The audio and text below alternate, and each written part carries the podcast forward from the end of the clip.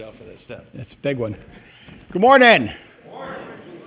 It is good to be here. I mentioned in Sunday school hour, Barbara's not able to be with me today. Her mom lives with us, and that uh, complicates our life a little bit. We can't leave her except for short, well, not even short periods. Now we have to have somebody with her all the time.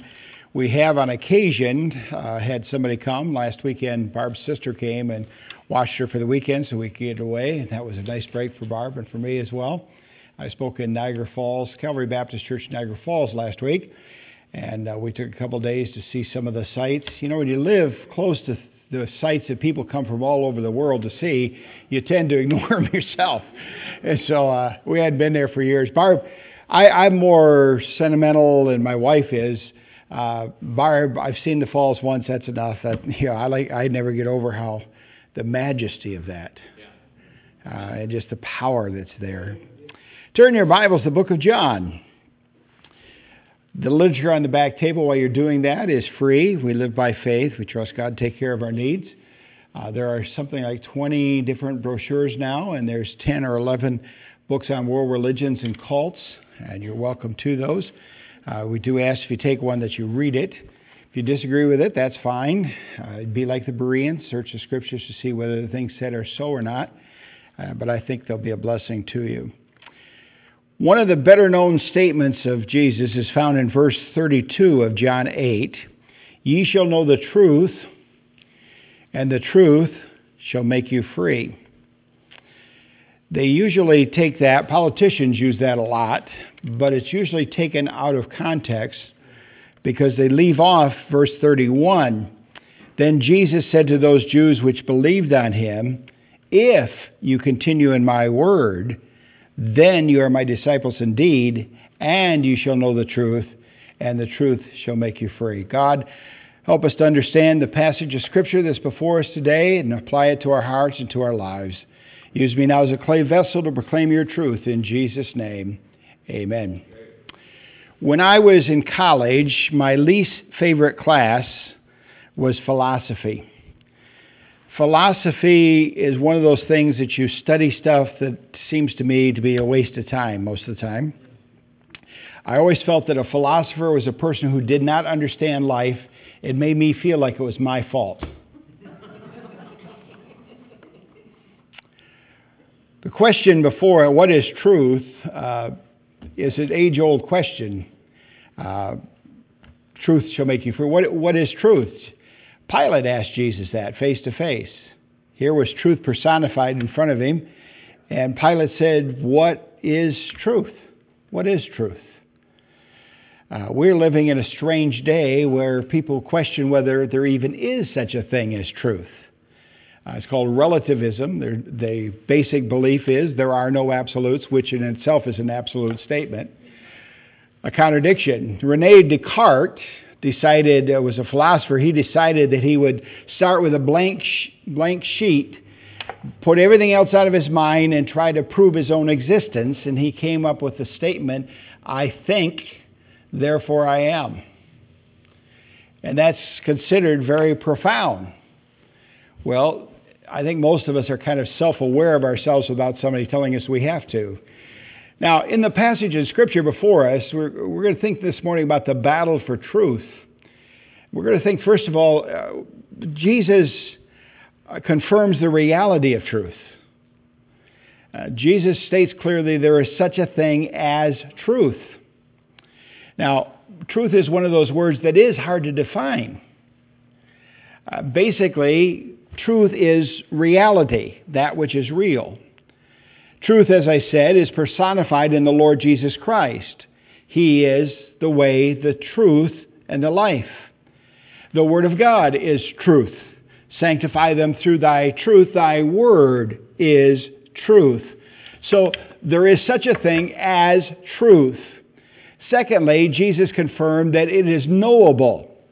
The emergent church is a movement that has spread amongst young people in particular, particularly in the Calvinist camps, those Reform, Christian Reform, some of those groups, that basically denies the idea of knowing truth.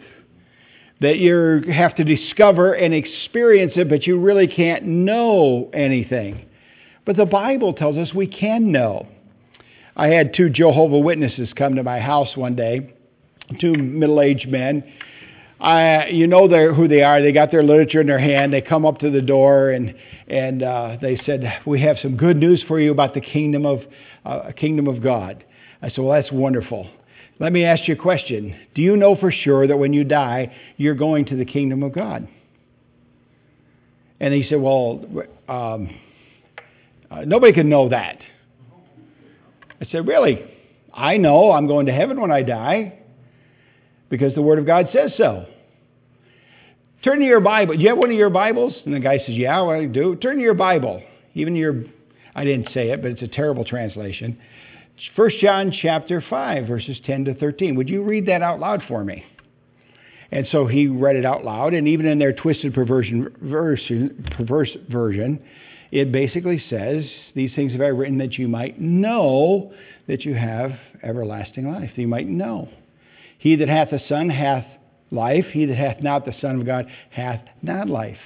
And I said, I told you I know because I've received Christ as my Savior. I have the Son. I have God's Word that confirms I have everlasting life. You told me you don't know, and that's because you don't have the Son. He said, uh, We'll get back to you. That was the end of the conversation. You see, you and I are people of the truth. Uh, we have received the truth, which leads us to there's a con- contrast between the reactions to the truth. Now, the first reaction is those that are believing. If we read up to verse 30, he spoke these words. As he spoke these words, many believed on him. Now, this was not quite saving faith yet. This was, they were interested. They believed what he was saying. He had been talking about who he was. He, uh, this is the same chapter where the woman was taken in adultery. He's been talking with the Pharisees. They've been challenging who he is. He's talked about his Father in heaven. He's claimed to be the Son of God. They're believing. They're responding to it. That is the right response to truth. When you witness to some people, they will listen some people will start believing. that you've got to get them over that believing, yes, there's a God, to believing Jesus Christ died for me and I need to receive him as my Savior. The devils believe, James tells us. So it's not enough to just know that there's a God. That's, that's nice, and that is a good reaction to the truth, but you got to go beyond that. And what is that? You continue in my word, then you shall know the truth, and the truth shall make you free. So there is a continuance. You have to go beyond the stage of just knowing about God to knowing God. You have to come to that place where you receive Jesus Christ as your personal Lord and Savior. I've been here a number of times. You've heard my testimony. When I was 13, I went through a time of doubt on a Sunday night, just shortly after my 13th birthday. Uh, the invitation was given. I don't remember the message, but I've been struggling for some time with this. Invitation was given Have thine own way, Lord, have thine own way. And it was as though the Holy Spirit was saying to me, Tom, it's now or never. And I went forward, and Mr. Brandon took me downstairs, a little Sunday school room, one of those 10 by 10 rooms, and little Sunday school desks for kids. And he opened his Bible, walked me down the Romans Road. And then he said, Tom, would you like to receive Christ as your Savior? I said, Well, Mr. Branda, I think I've already done that. He said, That's not good enough, Tom. You need to know that you've done that. Tell you what, why don't you right now pray and receive Christ as Savior? If you've done it before, God won't be mad at you. Isn't that funny? I thought that. But if you'll do it right now, from then on, you'll know. To this day, I still don't know. Was I saved before? I don't know. But I do know I was saved after my 13th birthday because that night I received Christ as my Savior. So there's a reaction to the truth that's good. But then there's a reaction that's bad. And that reaction is described in the following verses. And they, verse 33, answered him, We are Abraham's seed, and we never bondage to any man. How sayest thou, thou shalt be made free? Now, I think this was, there are two groups of people there. There's one group of people that are believing, and then there's the Pharisees, the religious leaders. They're simply called the Jews and they're listening in on the conversation, and they butt in on the conversation. And they said, and they, wait a minute, we're Abraham's seed. We've never been enslaved to any man. Boy, do they need a history lesson. They were in bondage to Rome at the time they said this. Okay? Before that, it was the Greeks. Before that, it was the Medes and Persians. Before that, it was the Babylonians. The start of their history, they were slaves in Egypt. God delivered them. And yet, here they are. We've never been slaves. See, they're resisting the truth. And when you witness to people, there are people who will resist the truth. They'll want to argue with you. So Jesus explains, he, he's thinking beyond just political freedom. He's talking about freedom from sin, the basic problem of mankind. All have sinned and come short of the glory of God. The Apostle John, there's a scene in Revelation where John is translated before the throne and he sees and describes all that beautiful setting and then he sees a strong angel come forth with a, a parchment, a scroll, who proclaims in a loud voice who is worthy to open the scroll and open the books. Remember? And John said a search was made in heaven and on earth, beneath the earth, and no one was found worthy. And John says he stood there as he stood there. I think he, he realized the enormity of sin and the impact that it had on the human race, that not one man was worthy. And he wept much. And then one of the elders said, John, weep not. Behold, the lion of the tribe of Judah, he hath prevailed. And John turned, and he said, When I turned, I saw, as it were, a lamb it was the Lord Jesus Christ who came the first time as the Lamb of God, comes the second time as the Lion of the tribe of Judah, the King of kings and Lord of lords. That's truth. Well, the people wept. We, we, we are not there. We, God, God's our Father. Well, let's talk about sin. Let's talk about that, Jesus said. Verily, verily, I say unto you, whosoever committeth sin is the servant of sin. And the servant abideth not in the house forever, but the Son abideth forever. If the Son therefore shall make you free, you shall be free indeed. I know that you're Abraham's seed. You are descendants of Abraham. I know that. But you seek to kill me, because my word hath no place in you. So they're rejecting the truth.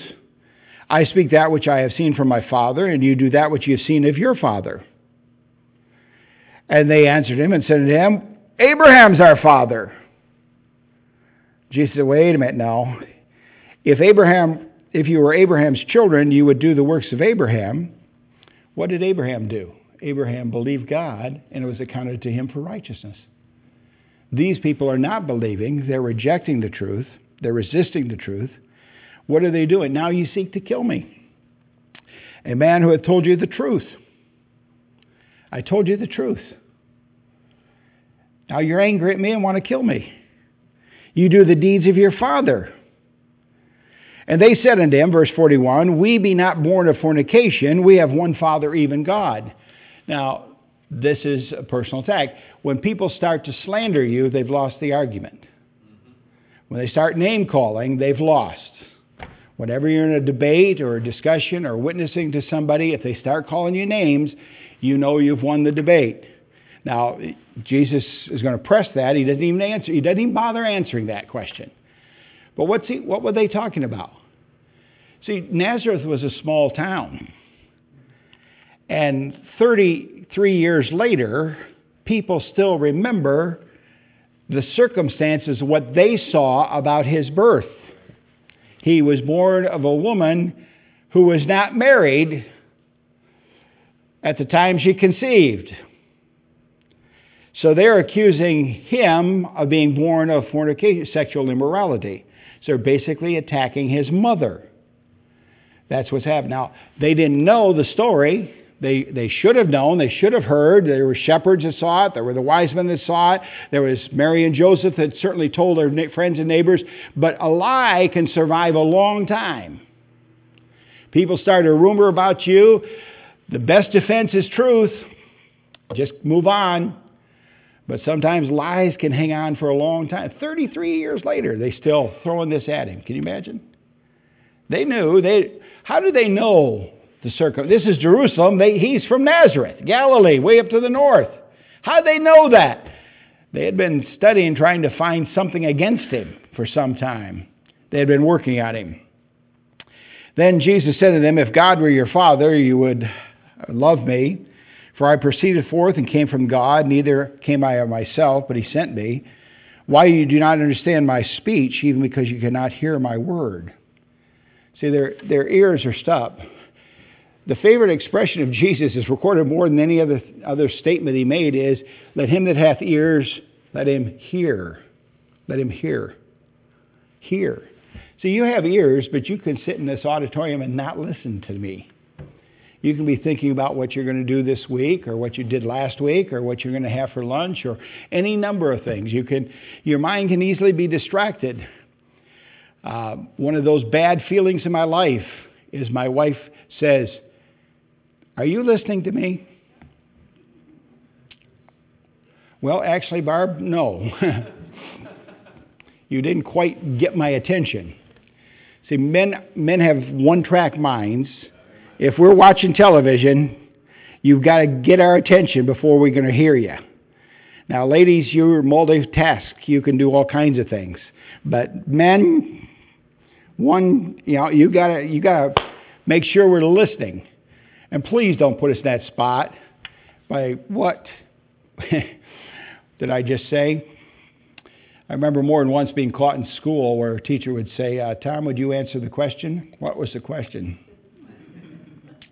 I wasn't listening. Well, here it is year of your father, the devil. Boy, that's blunt talk, isn't it? Isn't this, isn't this the loving Jesus? The soft, effeminate Jesus, the kind and gentle Savior? This is a real man, Jesus, who calls it like it is. You're of your father, the devil.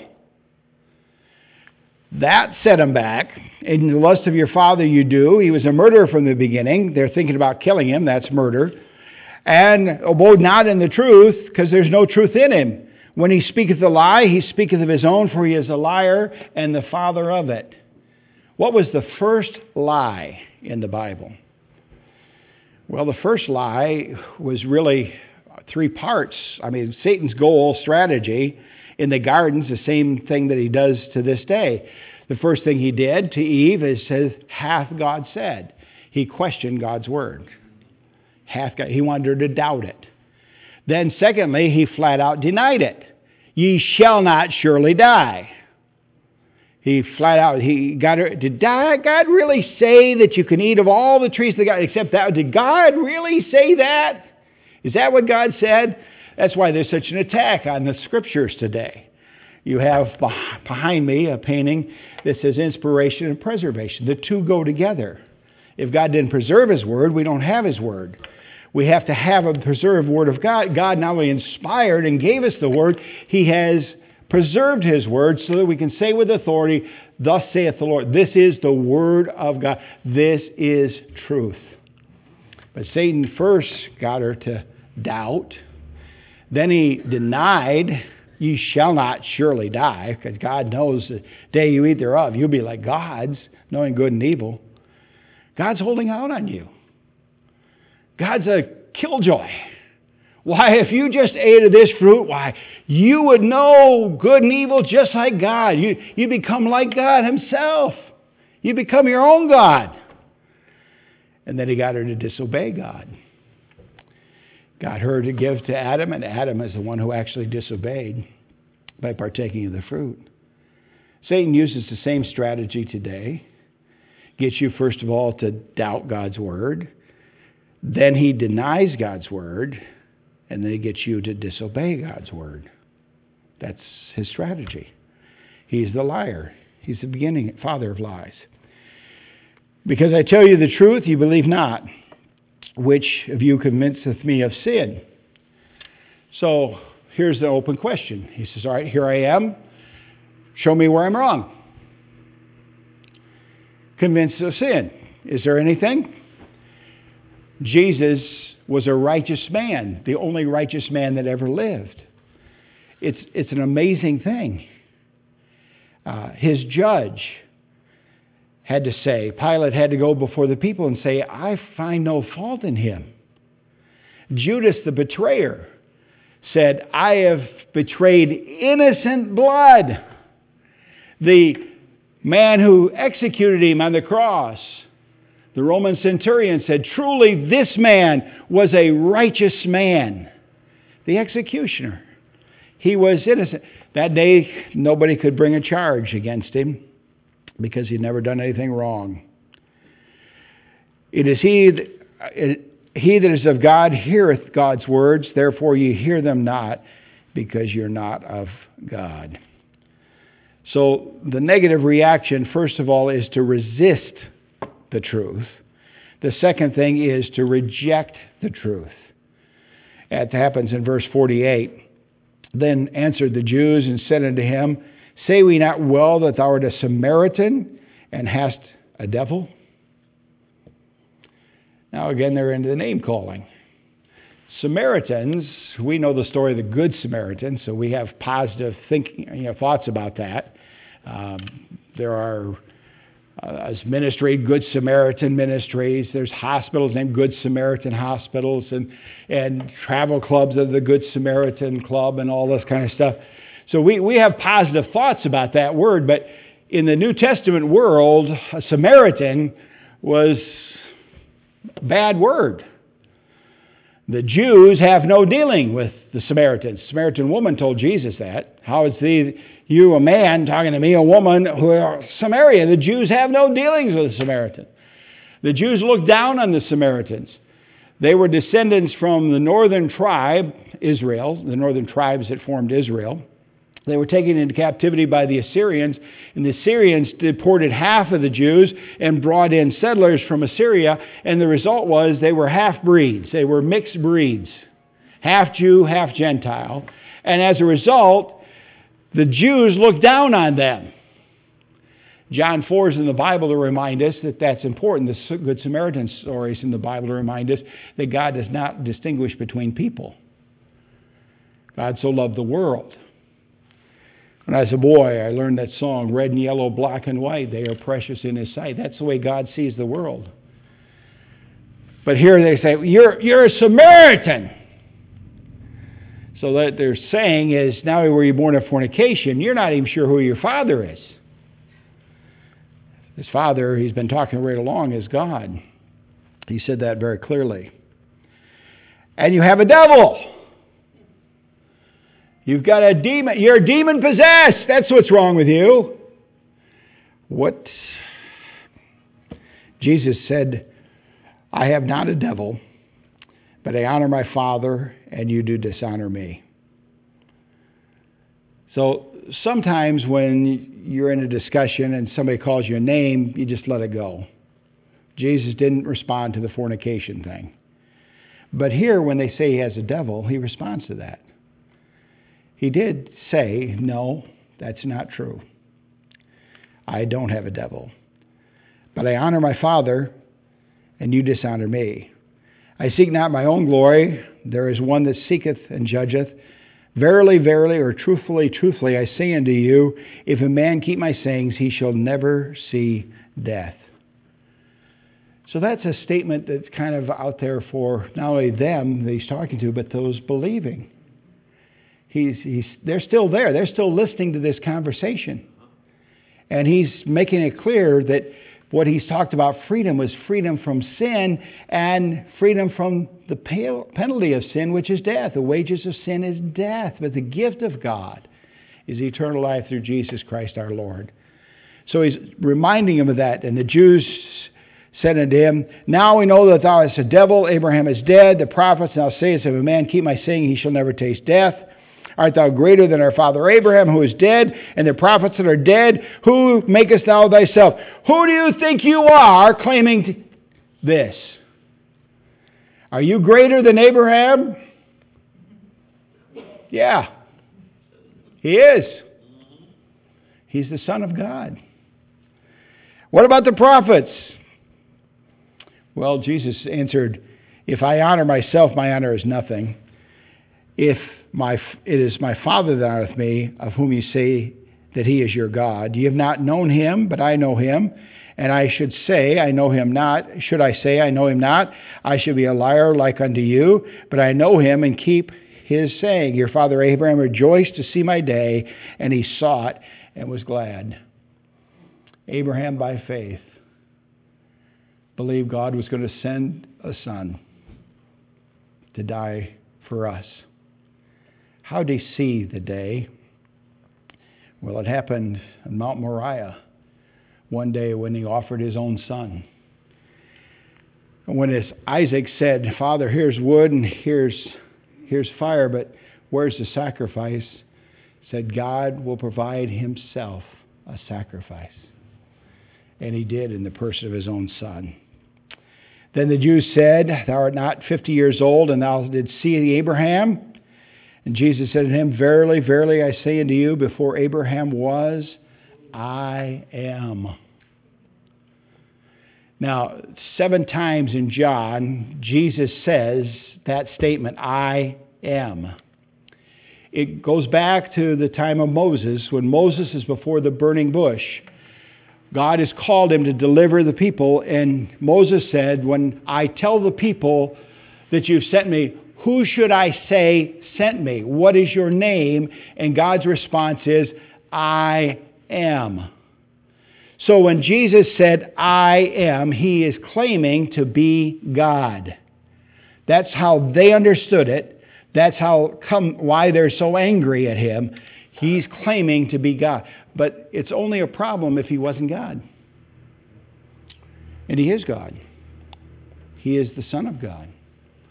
He is God manifest in the flesh.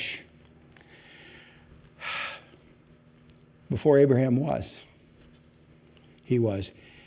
You see, the God we serve is not the God who was, or not the God who is going to be. He's the God who is I am, the ever present one. That's the God we serve. Then they took up stones to cast at him, but Jesus hid himself and went out of the temple, going through the midst of them, and pass, so passed by. This is not yet his hour. His hour is going to come. He's going to go on the cross. As you go through John, you'll see my hour. He makes a statement, hour is not yet come. So here's the three steps resist the truth, reject the truth, remove the truth. Our culture has exchanged the truth of God for lies. Whenever you turn your back on truth, if this is truth, if you reject it, the only thing you have left is lies. That's all you have. For instance, the founding fathers wrote in the Declaration of Independence, we hold these truths to be self evident. So they're talking about truths Self evident means these are things everybody knows. We don't have to explain it, don't have to prove it. Everybody just knows and understands. What are those self evident truths? that all men are equal, have been created by, equal by God, and have been endowed by their Creator with certain inalienable rights. Among these rights are life, liberty, the pursuit of happiness. Everybody, 1776, understood that. That was known. That was something that everybody understood. There is a creator. The creator has given us rights. He not only gave us life, he gave us liberty. Jefferson later would write, God who gave us life gave us liberty. And can the liberties of a nation be thought secure when we remove this only firm basis that these rights are the gift of God and they're not to be trifled with except in his wrath? Indeed, I tremble for my country when I reflect that God is just and his justice will not sleep forever. Now, if you remove creation from or creator from the Declaration of Independence, what do you have left? If you take creation and what we've done as a culture basically is adopted evolution, a lie, the big lie, what drives evolution? The right to life? No, there's no right to life. Liberty? No, that doesn't show up in nature. Pursuit of happiness? No, it's survival. So, what happens to the Declaration of Independence? you can shred it. Because none of it makes sense. The whole basis of the Declaration of Independence is there is a creator, and this creator has given us rights. Furthermore, if you read the whole document, you'll discover it's a statement not of independence but dependence because they present their case to Almighty God, understanding that unless God helps them, they're in trouble, so they commit the whole thing to the supreme judge of the universe for the rectitude of our intentions or the rightness of our cause. And God did help them, but America is forgetting that. We're teaching young people that their ancestors were monkeys. Ben Carson, the uh, uh, director of Health and Human Services, was challenged by an evolutionist a while back in a, somewhat of a debate, and he said, You've told me that I believe I was created in the image and likeness of God, and you're telling me that your ancestors were monkeys. I want you to know you've convinced me.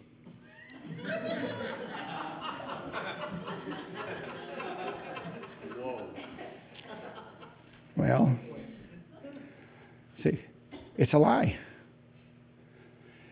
We've adopted other lies. See, once, once the Bible is excluded, the source of truth, then anything goes. So we've, we're witnessing the breakdown of our society, breakdown of the home, the family, uh, marriage. The building blocks of our culture and society are falling apart. Why is that? Because we've embraced a lie. See, if you believe, you're set free. But if you reject the truth, you end up believing a lie, and lies end up in bondage, slavery. So we've got people that feel they're trapped in a homosexual lifestyle because they can't change. We have people believing that they can change their gender the gender can be fluid. Today I can be a boy, and tomorrow I can be a girl. There's materials out there for instructing public schools how to deal with these transgender issues that say the child has a right to decide what his gender is. We have parents now that are saying they're going to raise their kids asexual so that when they're old enough, they can decide what they're going to be boy or female, a boy or, a girl. One woman a while back, a psychiatrist, was on Fox News, and they said, Well, what is the appropriate age for a child to decide? She said, Age four. Now, what other life changing decisions would you entrust to a four year old? See, part of this is when you reject the truth, you end up in chaos. And you'll do stuff that's absolutely insane. That's what's happening in America. Our founding colleges, our early colleges—they're called the Ivy League. All of them were, were founded to train men for the ministry. Did you know that? For the first 150 years in our history, every college in America, I don't think there's any exceptions, was founded as a religious college. Institutions like Harvard had as their motto Veritas, truth. It's still their motto.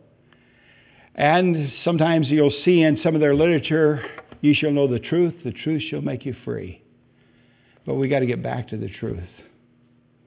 You and I have the truth. We're people of the truth. Now, what is our obligation? You believe, if you continue in my word, then you're my disciples indeed. And you shall know the truth, and the truth shall make you free. Salvation involves a step. You receive Jesus Christ as your personal Lord and Savior. Freedom, though, is a process. You're forgiven of your sin, the penalty of sins, the moment you receive Christ. Your sins, which are many, are all forgiven. You've got a pardon. But then, you've got to get over the practice of sin. And how do you do that? By continuing in His Word. By continuing. You got to put it into practice in your life. Not enough to just have it sitting on the table. That's nice. But you got to open, you got to read it. And you got to put it into practice. There are promises here to claim. There are people that are examples for good and bad that you need to follow the good and not the evil. There's lessons to be learned. There's so much truth to know. And it's a process. I, God's not finished with me. He's not finished with you yet either, is He? He's still working on me. And He wants to work on you as well. But it's your initiative. One reaction, good. The other reaction, bad. Resisting the truth, rejecting the truth, and then a desire to remove the truth. What's happening in America? Conservative voices are being hushed. Christian voices are being shut aside. Universities are firing people if they dare to teach creation rather than evolution. We are living in a time where people will protest a restaurant for all th- of all things, Chick-fil-A, because they're anti-LGBTQ. They keep adding letters by the way. Q is questioning. That's people that don't know what they are. But you're going to get all upset about that? That's, you know, they, they open a store in England, they're closing it because of so many protests.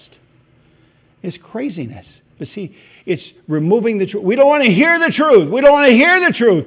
The Jews in Jesus' day, you've told us the truth. We're going to kill you. And that's what they did. But I got good news truth wins. Heavenly Father, thank you for your word. Thank you for the truths that we have, that we are people of truth, that truth can be known. And the ultimate truth is Jesus Christ, our Lord and Savior who's coming again to straighten the whole mess out. Until then, Lord, help us to be people of the truth, to practice the truth, to make it real in our own lives. In Jesus' name, amen. Pastor?